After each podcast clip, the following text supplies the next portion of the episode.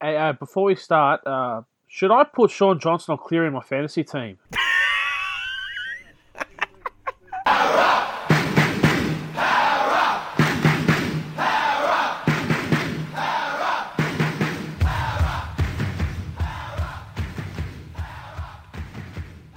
Well, welcome back to the Parra Podcast. This week I'm joined by Birdie, Hey, how's it going? 40, Hey, fellas. Ham, I'm Yo. And PMs. Settle down, PM. You're quick to get into I'm it, excited. but you just got to I a bit wait. premature there, but it's all right now. I'm, I've calmed down. yeah, well, that might have been premature, like our predictions for last week's scores. Um, all right, we'll dive straight into it with a little bit of Eels news.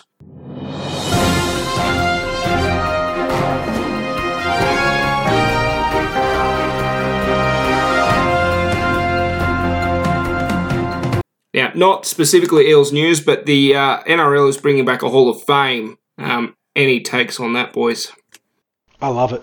Uh, it was about time they elevated and restored the Hall of Fame to where it should be. I love the Immortals Initiative too, but the fact that the Hall of Fame sort of being set aside for so long meant that there were so many tremendous players that deserved their time in the spotlight that sort of just was shoved aside. So having that two-tiered sort of legends approach is fantastic, and you know having the Hall of Fame and then the Immortals gives rugby league a, a really great uh, tie to its its roots and its legacies. Yeah, didn't we have um, Oh, something similar? Didn't we have something similar back in 2008, like for the hundred? They named their centenary teams. Oh, So I think the people that were in the centenary team are sort of in the, the Hall of Fame, so to speak, and they're going to introduce X amount of players every so often. I think the proposal is to have eight and then possibly two more immortals. That that was one of the biggest gripes, wasn't it? That you couldn't install Dally Messenger, the father of rugby league, into the Immortals initiative because of that criterion. Exactly right. Yeah, and I think now the way they've changed it, it's going to be so much better. And as long as they don't overdo it, you can't go in and say right in that in that that first section there, we're going to put ten blokes in. I think you need to pick three or four, no more than that, and and try and keep it so it's a very elite. Like there'll be a lot more people. Some guys Hall of Fame, yes. Are they good enough to be immortals? Maybe not. The immortals have got to be that one step, that one sort of rung ahead of everybody else. It's like getting the gold medal at the Olympics, and the Hall of Fame's like being a bronze medalist, pretty much. Yeah, well, I think it sort of touches on that uh, NFL, like first, uh, first ballot, second ballot, third ballot Hall of Famers, and you know, I think the criteria is they have to. If you're adding on to that five years out of the game at least before you can even be uh, talked about getting into the Hall of Fame, just to leave that, you know, that that recency bias out of it all. they have something similar in the AFL where they got the Hall of Fame, but um, they keep like every for everyone that comes that joins, sorry, twenty percent of them can be eligible for. I think it's called the icons. So like that could be the immortals. You know, like only twenty percent of the Hall of Fame numbers can be immortals. So if we got like hundred Hall of Famers, only twenty immortals. So like, or yeah, something similar to that. You know. Yeah, um, I just hope they don't oversaturate it with it all. Like, it's good that they're bringing it in, but if they're adding, you know, however many a year, I just by the time it gets in uh, twenty years' time, it'll sort of become a joke. So I hope they do keep it limited because it should be, um, even Hall of Fame should still be the best of the best, and then um, the the Immortals should be the best of those players. That's right, So- the elite of the elite. Yeah, but yeah. That, that's the exclusivity of each yearly class, if we're going that way, sort of like what Hamish was saying with the NFL, is um, very important. You can only have X amount of slots every year, whether it's three, four, or five, and you can't go past that. And if that means that a, a great player misses out in a given year of eligibility, they then go to the second ballot and the third ballot, as once again Hamish was talking about. Yeah, well, I, th- I think it's probably that high above the Hall of Fame, the Immortals, but maybe some years there won't be an inductee. There'll be Hall of Fame inductees, but not Immortals, and that might Yes, happen for four or five that- years before we absolutely get right. one. That you there know? will be. Yep, that's how you keep the Immortals uh, status presti- as prestigious as the best of the best. Yes. So yeah, you're not going to have Immortals every year of eligibility for induction. All right, and on to uh, the next bit of news, which is Alvaro cited for dangerous contact, head neck area on that tackle against um, Brian Kelly, was it? Um, so he's taken the early guilty plea, which we'll see him back in action this weekend. If he was to fight it, he could have seen one day out. I'm not sure what the carryover points are, uh, but I assume if he has something similar, he'll get an automatic week out. Um, It'd it'd be a 125 point base charge, I'd say, with the 25% early guilty plea, so you'd have like n- like any uh, further uh, charge in the season would result in a minimum one week suspension. Just off the top of my head. Yeah, sounds about right. And on to the next bit of news, which is uh, Brad Takairangi. We saw that um, that elbow to the eye, um, and that's resulted in an eye socket fracture, which will see him out until round ten. Now we were just talking about that before um, we came to air, but uh, in one way, it's obviously it's it's detrimental to having uh, tackers in the team, and you know we don't want wish an injury on any player, but it may make that forward rotation a bit simpler for BA to have Tepai uh, Moeroa start on the right edge and then shift in Kenny um, once Tep shifts to the middle and we start moving our um, forward interchange along. We were doing that last year and it, it seemed to work for us. We finished top four, so um, I think if we go back to that, I like Kenny Edwards on the bench. We'll discuss it later, obviously, but I like the energy that he brings. Good to see him um, back well, that'll be in the next pod when we preview. So we're going to split it up again this week into two. Yeah. I think that worked pretty well last week. All right, and does anybody else have any takes on Taka's outfits for? Oh, it's it's shit luck for him. You know, he's one of the real good guys in our system, and he's been a core part of the you know the reason why the Eels have gone from cellar dwellers to uh, competitors in the big picture. So he'll he'll come back better for it, but it does clear up the picture selection wise in the short term. And as you guys touched on, it lets us get back to that dynamic of Moeroa and Edwards, which was arguably one of the better right edge uh, combinations across the wider NRL throughout 2017. Well, to me, the jury's still out on him as a as a back rower. So yeah, yeah. That, that's fair. That's and, very and fair. With this injury, for his sake, if Moeroa and Kenny Edwards really nail down these spots, there's a chance he won't get back into the side, especially if we hit some form. Absolutely. And that's the, the ba- bad thing for Taka, but it's it's probably good for the team because I think, to me, Taka's is probably more of a a ball playing back rower, and at the moment we don't need a ball playing back rower. We need somebody who can hit up and run the ball hard and defend. A hard, bit of hard, hard yeah, edge smash that's mouth. what we want. Someone, you know, some, throwback, someone like throwback footy. like Kenny. You know, he, he juggles around. He's good, good on his feet. You know, he, he gets uh, the defense backpedaling on quick play of the balls and stuff. And and maybe this could be a good thing for the team. Now, wrap up the news there, head straight into reviews. We're going to do it in reverse order this week. Um, everybody wants to have their uh, say on the uh, demolition job of Manly 54, Eels nil on the weekend. I don't think I'm um, found guilty of using hyperbole and saying that that's probably one of the worst Eels performances in the history of the club. Um, obviously, it's the worst defeat that BA's had while he's been in charge. Uh, so we started off the game well. We played our first set of six straight up the middle, kick to the corner, and then we didn't see the ball for the next 10 minutes. Dive into it, boys. It was um, very, very reminiscent of that round 10 loss against the Roosters last year. Absolutely minimal possession in the opening exchanges. The opposition team just runs away with it with a couple of quick tries. You know, the shoulders and head start to drop. You know, fall off tackles, and it just goes to shit. You know, and we, we had very small windows of opportunity to get back into the game. 18 0 down after the 40 20 from Cherry Evans and the mistake from Auva'a. We then knock over the um, knock over while we're over the line twice with uh, Hayne and King, which was you know sort of a devastating body blow when you're trying to get back into the game in those conditions. Um, it was just awful, and I think the biggest thing, if you, you're looking at big picture and historical relevance, is the Eels are now up against history because in the uh, history of the modern game, and I'm not sure if it dates back to the uh, pre NRL era, but no team that has conceded 50 points in a regulation season match has gone on to win the NRL title. So now we've got to make a little bit of history. Yeah, it just seemed um, the players didn't, the especially the forwards didn't turn up for one another. That was a big thing that um, BA built the the side around and our culture around in 2016, 2017 was uh, turning up for the player next to you, so making sure that you're always there for them. And it just there was none of that. Um, I don't think there's much else to say. It was a poor performance, and um, so yeah, they've got to definitely turn around their attitude this week. One thing that probably should be touched on is in the context of the game itself, not so much Parramatta uh, as Manly as well. The referees didn't let much of the game play out through the middle of the field it felt like both teams would get either penalties or mistakes in the red zones, and the sort of play would be there. It'd be like one tackle, two tackle, then fine touch. and there wasn't much exchanges through the um, the neutral zones, if you will, and that sort of led to us having a historically low uh, kicking meters. Uh, what, what was it, fellas? Was it 68 meters or something that we ended Something. up kicking? On Yes. on NRL, it says nine kicks for 109 meters, but of course, take your stats from whichever. That's um, whichever source, yeah. yeah. But but yeah, it was one of those like weird games beyond us just being dreadful. Um, I was speaking to some Manly supporters on the hill, and they they were sort of remarking the same thing. Uh, there wasn't much game played outside of the two 20 meter marks. Well, there was Manly- 22 penalties conceded in, in all, and I think out of those 22, perhaps about 14 or 15 were inside the 10 penalties, um, which either occurred in the middle or right on the goal line, I guess.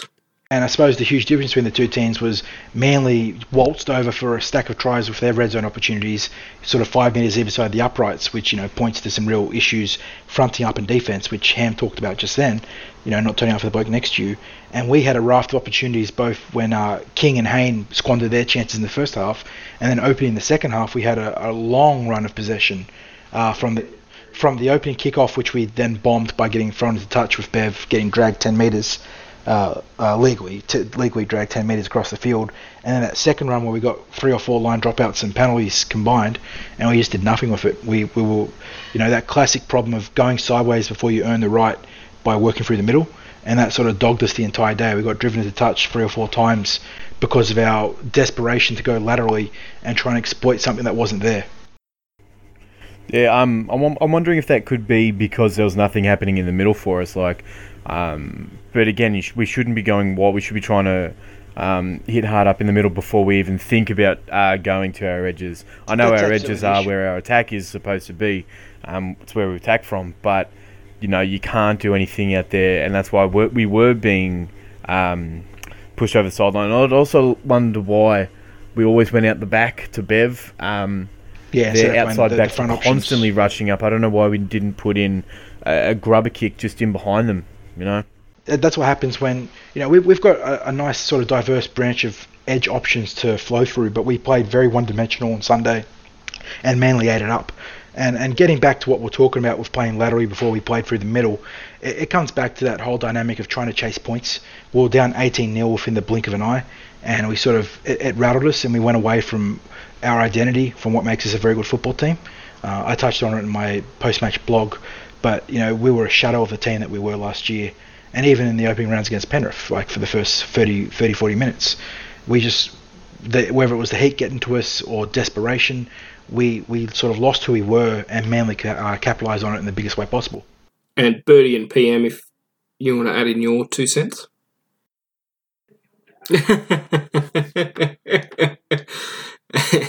and obviously, on your uh, vein of silence there, I'll throw over to Birdie. So yeah, um, whatever Manly did paid off. You know, the first first touch the ball, they get a penalty. They go down, get a drop out. The ball bounces in the air, um, and we, we have to kick. We have to do a drop out. Then they score. They get the ball back again, kick a 40-20. Like they, whatever they did paid off. That was a hell of a kick by Cherry Evans as well. Oh, that was an yeah. awesome 40 20. Like it's just nothing went our way. And then another, um, I got a theory that we, there was so many penalties in that game. So before the match, there was speculation that we might have water breaks or drink breaks, whatever they're called. Now, what makes what I think the referees saw.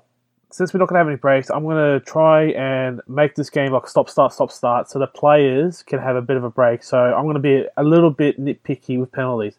That's just my theory as to why there was too so many. You know, so you, got, you got your tinfoil out nice and early today, buddy. I love it. ah, it just Well, I, I think you do need to ref within the um, bounds of the That- game. You know, each game is right. its own one, and That's, that's true. but you know, if you see both sides playing just inside the ten, usually the refs are, uh, allow a leeway to both sides instead of blowing, you know, in excess of twenty penalties. But um, as part Coming, of coming that, back heat, to that yeah, conversation, I was like, come back to that conversation I had with the Manly supporter.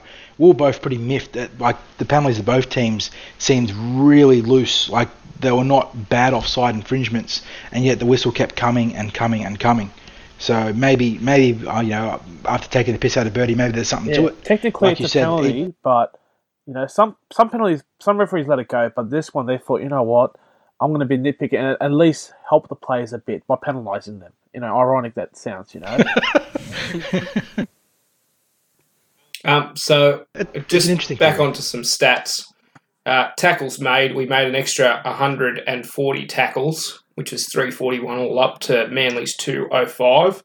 Missed tackles are 50 to Manly's 14, and ineffective tackles 36. So whilst that tackle count says 341, you know, it's probably closer to 400 considering all the tackles that we slipped off, all the offloads Manly had. Um, we just simply didn't wrap the ball. Our first up contact was atrocious, and that that especially goal line defence and that play where there was five players on Fonua Blake, and he still Lloyd- managed to get an offload. Oh, sorry, sorry, Lloyd Perrett, and he still managed to get an offload to to Jake Trbojevic. Um, it's just simply not good enough, and and and Manly's uh, bench rotation, it's it's not lauded they're they a lot of those players are reserve grade players, and they completely belted our first grade bench rotation. It's just, um, as Bo said, um, it was embarrassing, um, and quite frankly, uh, the the boys know they've let everybody down, not only themselves but the club and the fans. Another thing you should point out. Uh, so Manly and, Pe- and Penrith both have a pretty big pack, like in terms of there's no small forwards. You know, probably Kalepi's the smallest one in the Manly, but they're all big. You know, six foot. You know, 110 plus kilos. So, you know, we've always been a small pack. So we it's all about our attitude and commitment. And That's you know, that's like- right. We we we fronted up to massive packs last year and belted them, but for the first two, I mean, for the first half of the Penrith game, the attitude was there. But for the last 130 minutes, whatever it was, out of the, the 180 minutes, 160 minutes that we've played, just the the attitude's been piss poor. It's reflected in that initial contact, as Hamish was saying. It's reflected in the, the effort to get across. Uh, when Daly Cherry Evans scored that opening try, you know, he just he just jogged inside, and there was no one there but Brown, and Brown made a shocking attempt at a tackle, if we're going to be honest. But he was left he was left on an island. There was no you know pillar post support laterally, and Cherry Evans just falls over the line, and that starts the rot right there. And you know, it, it's just about getting back to fundamentals for the boys. And uh, we we know that they've been training hard. It was reflected in how they played against Newcastle in that opening trial, or the only trial that we played, which is another point of contention. I know, only playing one trial, but for whatever reason, the, the efforts on the training field are not translating to what's being produced on the playing field, and it's really frustrating. I imagine it'd be super frustrating for the playing group itself. Yeah, so on on those points, um, obviously we only had one trial, um, and and in a performance like that, you can't just nitpick one point. But I think taking into a variety of factors, you know, Phil Gould said on the telecast that you know backing up one week after playing in thirty five degree heat over in Penrith, obviously Manly had to play in the same heat. Um, but it, it has had effect on the playing team. Only having one trial, uh, probably lacking a bit of match fitness. And and whilst there hasn't been many changes in the overall squad, um, obviously that right hand corridor, which Manly exploited numerous occasions, is completely different to last season with Hoffman, Hayne, Moses, and then of course Tackers on that right edge defence. It's completely different to what it was last year with um, either Moeroa slash uh, Kenny and then Moses, and then in the centre position Jennings, and in the right wing it was Avar. So whilst there isn't many changes in the overall squad, um, the dynamics of how they how they're positioned in the this squad this season is quite different. While while we're talking about the issues of the right edge, can we just take a second to acknowledge the absurdity of the criticism surrounding Jarryd Hayne at the moment? I don't think we Ow, ow. even need to. If if it, we we don't want to acknowledge them, it, it, it's just ridiculous. Trolls. It, it just it, it shows you how much of a human headline he is in regards to the Australian media that they would deliberately go out of their way to try and isolate him as the the core issue for what's happened in the first two rounds for Parramatta when fundamentally the, the problem is so obviously set with team attitude, application, and then our work through the middle. It, it just it boggles my mind that, and uh, don't get me wrong, he hasn't played great football, but the opportunities haven't been there in attack for him. Uh, in the large part, you know, and then defensively, there's there's been issues with the the right edge across as a whole. But the fact that you would go out of your way to try and pinpoint him as why the Eels are 0 and 2, including that devastating loss against Manly, just it, it makes me shake my head. Yeah, um, you know, it's excusing the poor attitude of the other players on the field. Exactly. I, don't, I, don't, I don't like trying to find one or one player, especially who hasn't really had an impact on the game, to say that they may they're they're the problem. They're they're our problem. Like it's obviously something different. Um, the boys just didn't turn up, and that's not because of Hayne. That's not not because of really anyone. It's only themselves that they didn't turn up. So yeah, it's it's a group issue, not an individual issue. But you know, the human headline, they they love him and, and they love to hate him. And as you were just saying before, forty obviously um, through sixties, he's down at training all the time. They've seen the application at training. It's not as though uh, as the reports were coming out of the Titans, he's off in the, the toilets on his phone every five minutes or, or whatever else they were saying up there. The application in training, um, the devotion to try and get himself fit, it's there. Uh, you can see in his physique when he takes off his shirt that, you know, there's hardly a, an ounce of fat on him. It, it's just about that whole team just hasn't shown up in the last two weeks as opposed to the individual. He's trying, yeah, we're trying. We've, we've got the application at training. It just hasn't uh, manifested itself in uh, the on-field performances. We even saw in Nathan Brown's comments he was wowed by our physicality and our you know intensity from the Newcastle trial, and you know it was look it looked like the team was staged to launch straight from that 2017 season into 2018, but just for whatever reason in the opening rounds they've lost their way. And as as we said, it's not a matter of aptitude and application in the training uh, component of all. They're training hard and they're working their asses off, but they're not transferring what they're doing in, in the practice field to when they're playing on, on game day. And it, that's just one of that's one of the quirks of sport in general, isn't it? If you could bottle that ability to train well, play well, that get all your confidence factor. in the right mm. places, that's right. Then you know it, sports would be so easy. Uh, but the fact is that the the intangible aspect of sports means that you get awesome runs like what we had in 2017 and 2009. But the flip side is you get these shitty runs where things are going wrong for no like obvious reason, and you know players that are obviously good players and a team that is obviously a good team sort of just aren't clicking. Yeah. And we got to ride it out. And it sucks as a fan, and I completely understand why Parramatta fans are blowing up at the moment. And I've said as much in my blogs on, on TCT. I have no issues with people, you know, being mad at the moment because we're playing like shit. Yeah. But it's just one of those things. Like that is sports in a nutshell, and we've got the team, we've got the coach to ride it out. So hopefully it starts this Saturday. Yeah, I, and him. Yes, I think. Oh, sorry. I think um, some of this Hayne might have brought upon himself, but unintentionally, because back when he was at the club before, he virtually carried the team on his back, and he won games single handedly for the for the team. That, that that's true. That that's is a standard yeah. that so many so many not just fans but neutrals hold Jarryd too. is that 09 uh, 2014 sort of runs where you know he's Dally M medalist, best player in the competition, and if he's not dominating the game, he's obviously a problem for the Eels. So, oh, you good, him? Yep. I'll cut that out. um, all right, sorry, Ham, you were going to touch on something. Um, no, I think I've pretty much said. Um, what I've need to say. All right, and just one last uh, parting uh, thought on the first grade is if we, we harken back to round six last year, we were sitting at two wins, four losses on the ladder. So I think we need a bit of perspective. Um, we're only two rounds in. Uh, the season isn't over as yet. We've got another 23 rounds to go. Um, but having said that, we need to change it around pretty quickly. Oh, for sure, and that that's why you don't make irrational takes after two rounds because in 2017 the competition finishes after two rounds. Parramatta are the minor premiers and the winners in a first past the post situation. Yeah. And now two rounds into 2018 we're coming last, and you know by by and large completely on our own backs. But you know there's a long way to run. And like you said, Hamish, rounds three to six last year we were awful. Had that four game losing streak. We then sort of got out of that rut when Moses came across, but then got spanked by the Roosters in round 10, which I talked about at the start of the podcast because the, the similarities between those two games on Sunday and the Roosters. But yeah, there's a long way to run in this competition, and you know the, the boys have a lot to prove on Saturday because it's not a matter of talking the talk anymore. They've got to go out there and you know make make some stuff happen with their actions. Yeah, that's what I said to somebody who mentioned to me the other day what a, what a terrible start and everything it was, and I said, well, if you look at last year, we don't we we'd only won two of our first six. We could, if we win the next four, we actually have had a better start than last year. If we win three of the next four, we've had a better start than last year. And look where we ended up last year. So there's no panic stations yet, but there's plenty of other supporters ready to dig the knife in. But yeah.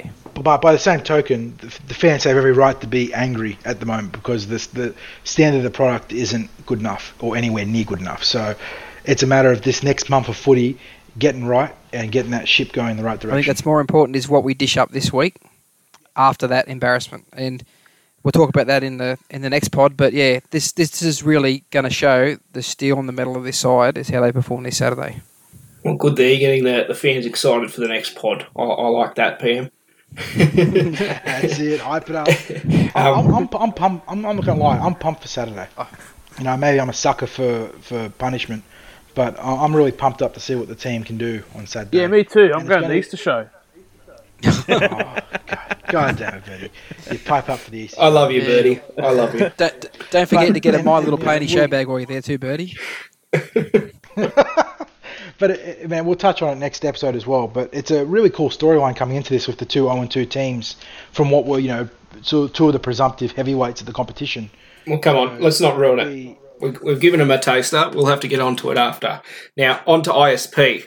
Another disappointing result. Result. Blacktown Workers, Sea Eagles, winning 46 to nil over Wenty. Uh, there was a host of changes in that Wentworthville team. Uh, most predominant, which I think had probably a bigger bearing on the outcome, was Reed Mahoney or Cash Mahoney uh, going back to play for Flegg. You stole it, you are. you stole. I'm, I'm never forgiving you for that, mate. Cha-ching! Or now, um, uh, Forty and Ham, you you were down there. Is that correct? Yes, unfortunately, yeah, it was a rough game. Uh, it it was very uh, a very good reflection of what the first grade team dished up in a way. Uh, awful discipline, awful possession rates. Uh, we just didn't respect the football, didn't respect the uh, the refer like not so much as back chat, but res- respect the way the, the the game was being officiated, which led to a lot of penalties coming against us. Uh, I I knew it was going to be a a very not spiteful but uh, chirpy game. Uh, Blacktown have a lot of ex Parramatta players and ex Wentworthville players in their lineup, so there was a lot to prove for those guys. Uh, being cast offs of the Eels and then moving over to a, one of our you know traditional rivals in Manly, and sort of we just we played awful and did everything awful. We dropped the ball, we gave away penalties, we didn't look like scoring, and Blacktown just played good football. And it wasn't like they challenged us with great football; they just played good football. Yeah, um, Hamish, you touched on it just when you're opening it up, but um, the change from Reed Mar- from Ka- uh, Reed Mahoney to Kaysa Pritchard was massive because Reed plays like a, a halfback out of dummy half. Uh, he's got a kicking game, um, excellent passing game. Um, I think Pritchard, along with the halves that when you do have, it, it doesn't work. Um, especially when you don't have Layun, who's also not a really uh, particularly good ball playing fullback either. It's just it's not a very uh, There's no way to sugarcoat is there? The, the, the, the spine is not a very experienced or talented ISP spine, and Reed Mahoney's playmaking ability sort of alleviated a huge chunk of those issues. Absolutely, and um, you know, you'd you'd like to think that uh, with a player like Vave and Gao, you can sort of um, make up for the halves, but even still, um, I, yeah, the spine just didn't. I, I'm not excused. I'm not going to excuse all the other players who uh, also perform poorly just purely because of the spine. But um, yeah, I'm, I'm not sure if that is the the um, right reserve grade uh, team to move forward. I think there will be some changes later on in the year, and there will be some um, more experienced halves moving up from Ron Massey Cup. But I believe there's a few contract issues there with um, Bo Henry and Arana Tamata. So if they can get um, everything sorted there, they'll definitely those two will come up and make this winning team a lot better for reserve for reserve grade competition. And on, on top of that, I, I wasn't surprised to see it come out today, but uh, Jaeman Salmon was initially slated to have a round three return from his neck injury, but uh, in today's uh, injury report, he's being pushed back to round five, which was more in line with what I'd heard initially going back to the preseason. Uh, but he's another uh, loss for Wenty in his unavailability because he's uh, one of those guys that would be considered a, a frontline halves prospect for the Magpies once he had a little bit of game time under his belt in the 20s. So they're they're missing a few hands on deck when it comes to core playmaking positions. It doesn't excuse their effort and application on Saturday, but it does explain why they're having problems converting field position into points, and then also just getting field position in general with the way they finish their sets. Uh, having said that, um, one player that's really impressed me in the opening two weeks is Dane Aukafolau. Uh, he had an awful, awful finish to 2017. We've spoken about it before. The Holden Cup Grand Final was his worst game I've ever seen. But he's been really diligent in how he's performed in the first two weeks. Uh, really, really strong, committed defense, doing some of the tough work coming out of the halves, some quality offloads. Uh, he's not been used very well in the red zone, but that comes back to the halves. It's mostly just sort of inside lines running back to the post to set up the next move. But uh, I really like how he's um, he's come to 2018 and applied himself. So I, I, don't know if he's in the mix for first grade anytime soon, but as a young outside back, he's doing the right things and making the progress that I really wanted to see from him after the way he finished 2017. And um, I'd like to give a uh, shout out to Ray Stone. I thought um, his first game as captain was pretty good. He, there was a few mistakes he made, but they could have been um, just as easily as penalties uh, for He was him. pretty upset with the referee. Yeah, um, unfortunately, he got his second concussion in a week, so he's having a week out. But um, yeah, I, he's, he's I think he's a he's played hard and he'll play tough. Um, so yeah, uh, fingers crossed he's all right and doesn't have too many problems with uh, concussions uh, leading into the further games. Now the uh, under 20s grand final um, revenge game saw the Eels Flegg team come away 38 to six victors over Manly.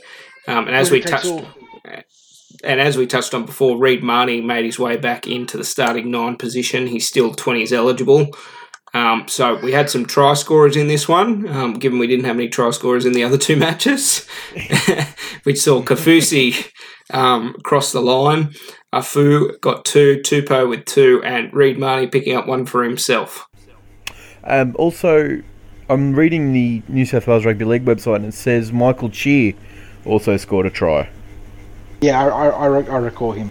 Yeah, yeah. All those try scorers, um, and they've got a bit of a a revenge over that grand final uh, match. Did you guys manage to catch the Flegg before the first grade, or was it a bit too hot in that sun out there?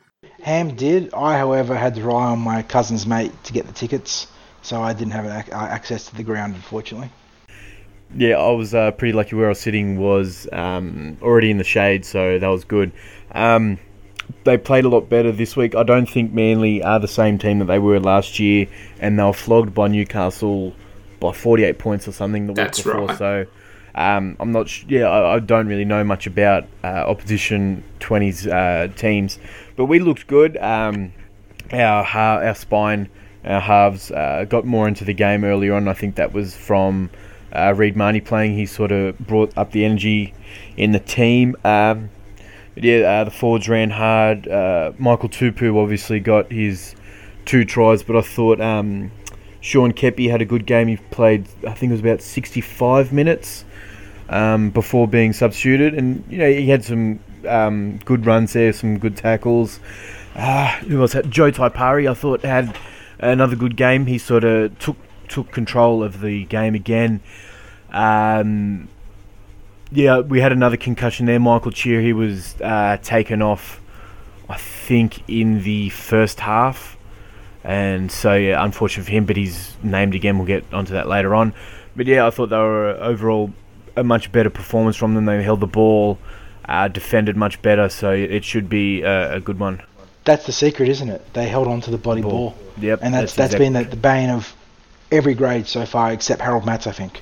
Yep. Uh, SG Ball, Flegg in the preseason, Flegg in uh, round one against uh, Penrith, and Wenty obviously um, this week as long as along with the NRL team.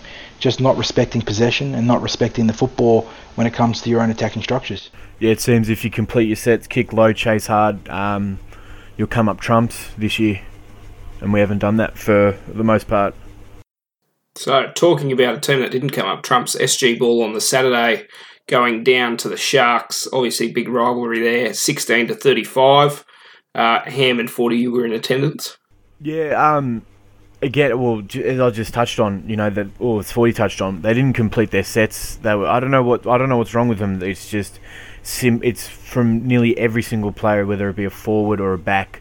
Uh, whenever they're going into a tackle, they're just dropping the ball cold, and it's it's obviously not good enough because they're not they're not winning.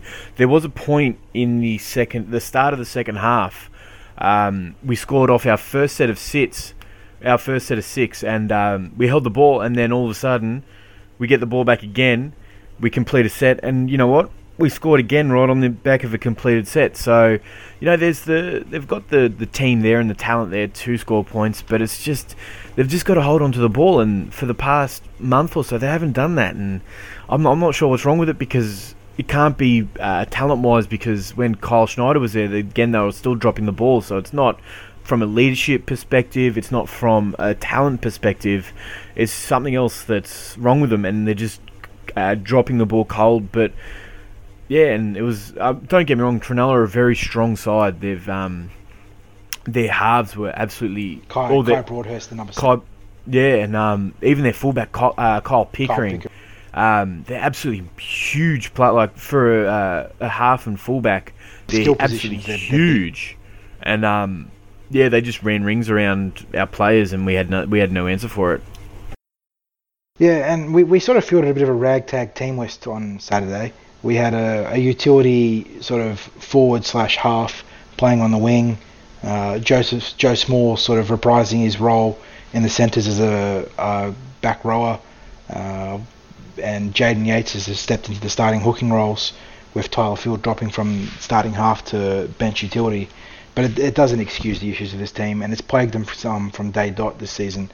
Uh, a team full of fantastically talented individuals, even for the injuries and unavailable players like uh, Dylan Brown, who's playing uh, Flegg, obviously.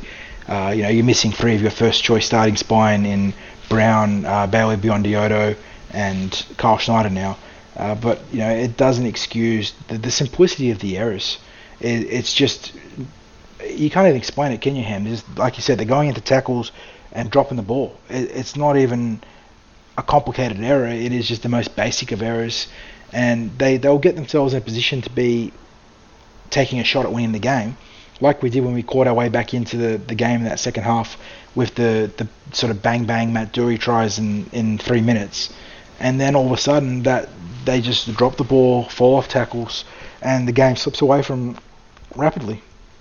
And I mean, this is this is a playing group that sort of made its name on playing as a team really well, and much. It's a little bit like the NRL. You can't really explain what's gone wrong, but it's not right at the moment. And uh, maybe maybe all it takes is an ugly win.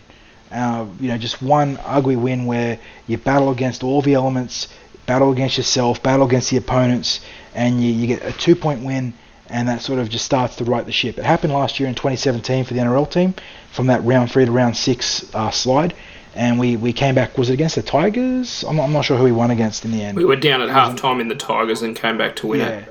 it was ugly as sin. You know, it, it was like one of the least glamorous wins we've had on the Brad Arthur's um, tenure, but it started right in the ship, and it's just you know those sort of and who was it? Uh, uh, one of the NRL coaches today. and What was it? Nathan Brown maybe. Uh, was or maybe it was uh, You're Mary telling the McGregor. story. It was Mary McGregor. I'm, I'm just trying to figure 360 today. I was watching it before the podcast. Was was talking about how sometimes you just got to win ugly, and that is one of the, the greatest truisms of rugby league. Is you're not going to be scoring you know 30 points a game and looking like flash superstars all the time, and sometimes you got to roll your sleeves up, and that's what these teams need to get their focus back on is rolling their sleeves up and you know working for those victories. Well, a team that did roll their sleeves up over the weekend is a team that came into the season not knowing too much about the squad and the makeup of it all, but they've exceeded expectations with Harold Matthews taking a 30 to 8 win over the Sharks. You see, you see me lay this up for you, Hamish? I served it up for you on a silver platter, and you know how you repaid me? You took my money joke. You took my money joke and ran with it. When- when- Got to take those segues. Got to you know boost myself up after the last two days that I've had. Yeah, Sean, Sean Russell's a. All right, a on to Harold kicker. Matthews. How did you guys see know- I the, don't the action like, down how he there? practices and whatnot, but he strikes them sweet. Um, yeah, it, He just- the it ne- turnaround it never from them looks like from getting away the by it. um, first game that I saw them in. th- It's been the exact opposite of um, what we've seen in SG ball in first grade. You know, they were dropping the ball, weren't playing as a team, and all of a sudden after the Penrith loss, you know, they've looked at their mistakes. They've thought, you know, shit, we've got to get back into this. And look what's happened. They've absolutely flogged the past uh, four teams that they've played or something. Um, there's definitely talent in the team. I'm not sure if there's uh, any certain.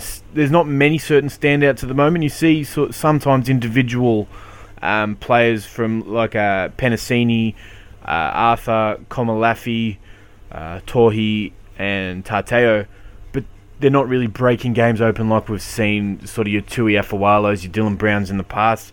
They're just sort of they're more playing as a team, and that's the way they need to play, and they've worked that out. Um, this game, uh, yeah, thirty to what was it, eight. Uh, Sharks were never in it. I don't think. Um, Sean Russell converted three from the absolutely fantastic goals from the sideline. Yeah, yeah, he was he was actually splitting the posts. There was one right in front of us um, in the second half where it was it was dead set on the sideline, and he swung it and went right in the middle, like over the black dot from the sideline. It was absolutely fantastic kick. Um, I'm very impressed with him.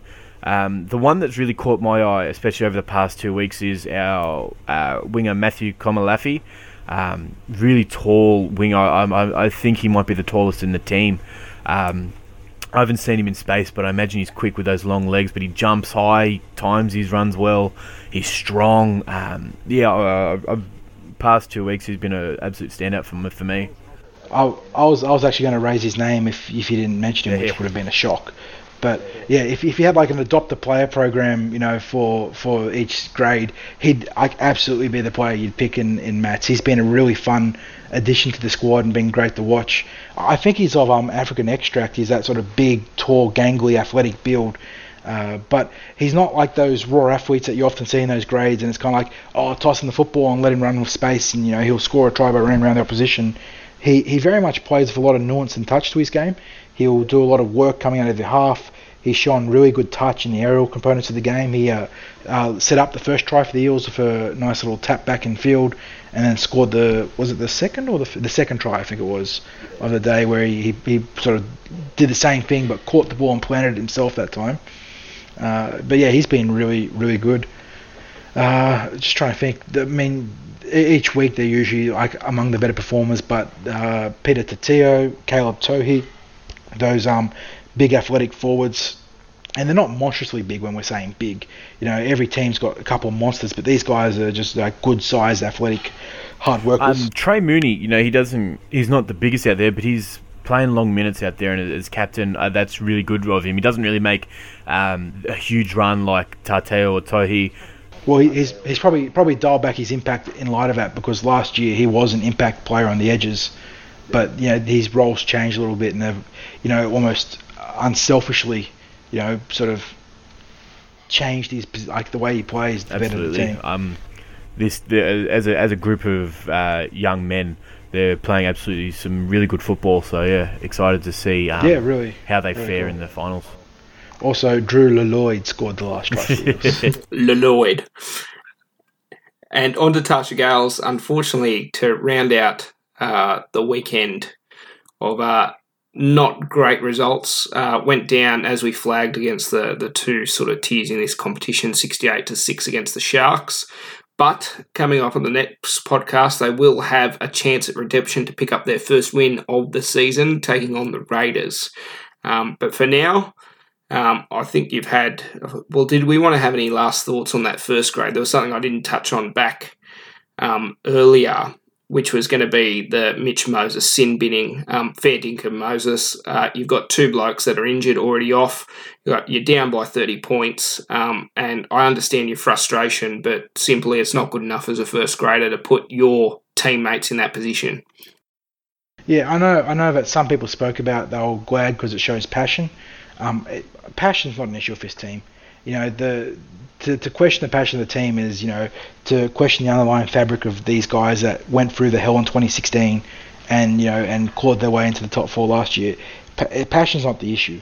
Uh, you know, we, we've spoken about, you know, where they need to get better, but it, it's just undisciplined. And like you said, Hamish, it's putting more burdens on it, on his teammates that are already struggling in, you know, torrid conditions in you know in their own issues as a team and individually, and he's just exacerbating the problem with with these send off oh, send offs, these sin binnings. And against Penrith, fair enough, you know, that was sort of fight or flight, make a, a tackle on the goal line to try and save a try, okay, whatever.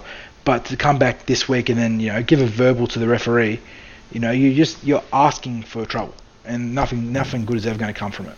Yeah, well, somebody who was at the game was outside the sheds. They waited outside the sheds for the players to leave and got some autographs and stuff. They spoke to Mitchell about this, and he said that he actually didn't say anything to the referee, that he was having a go at a couple of his teammates for giving away the penalty, and that the referee assumed that he was talking to him and just sent him straight to the bin. He said, "What are you going to do? You can't argue with it. You just go, don't you?" And um, that, that's actually an interesting point, PM. And further to that, after after I've given him a verbal for letting the team down, I will commend Mitch Moses because I saw a post on social media after the game that he stuck around well after the game was over to sign jerseys for both Parramatta and Manly fans. And I think he ended up giving some of his kit away to a Manly player as well, Yeah, a young Manly He guy. did it on some boots, some uh, a young, some Manly supporters. I think they came down from Tamworth or something for the game.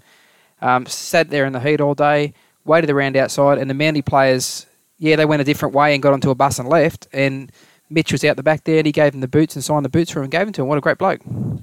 this this this segs seg, oh my god segues me into my final point for this part of the podcast in that on 360 tonight Paul Kent sort of gave both barrels at the Eels because he had you know chopped up footage of the Parramatta players having a, a chat to the Manly players after the game and then he had selected footage of Manly uh, Manly of um, Melbourne and the Cowboys and their players looking miserable after the loss and he's gone you know his, his whole agenda was I'm so sick of teams like Parramatta after a bad loss you know looking like they're happy. You look at this picture, you can't tell who's lost. And one thing, first things first, is that if you selectively pick the footage, you're going to be able to find any team looking happy after a loss these days. That's just how it is when you go and shake hands and have a chat with the opposition. Everyone knows everyone in the NRL these days. But it sort of plays into the Mitchell Moses thing in that yes, the team's in a shit spot right now, and you know maybe they could show more emotion after a loss if if you know Kent's right, and they'll absolutely happy chappies after that. But I am glad that they're not neglecting their responsibility to the fans, both of Parramatta and of Manly, after such a, a hiding. You know, Moses had every every right to just piss off to the change rooms and get on the team bus and you know nick off back home, but he did the right thing by the fans there. So kudos to you, Mitch. Just keep the discipline on the field, you know, a little bit sharper, mate. Yeah, and people who did stay back said that I think nearly all the players did. The only one who left was Taka with a ice pack on his head, which is fair enough because he copped, Yeah. he copped an injury. But enough. but everybody else hung around and signed autographs as they left, and that was really good considering the flogging they copped. I think that was a, a great thing to do. Very very much respect to the players for that because that you know they do have that uh, responsibility to the fans, but it would suck having to front up after such a shit performance. So that is one thing they've done right um, last weekend for sure.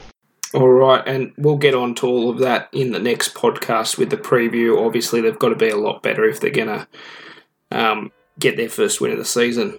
Um, so, thanks from from everybody here, and um, we'll catch you on the next Parra podcast, which will be the round three preview in the um, top three grades, and of course the round seven preview in the um, the junior reps. Thanks, guys. See you later. Yeah.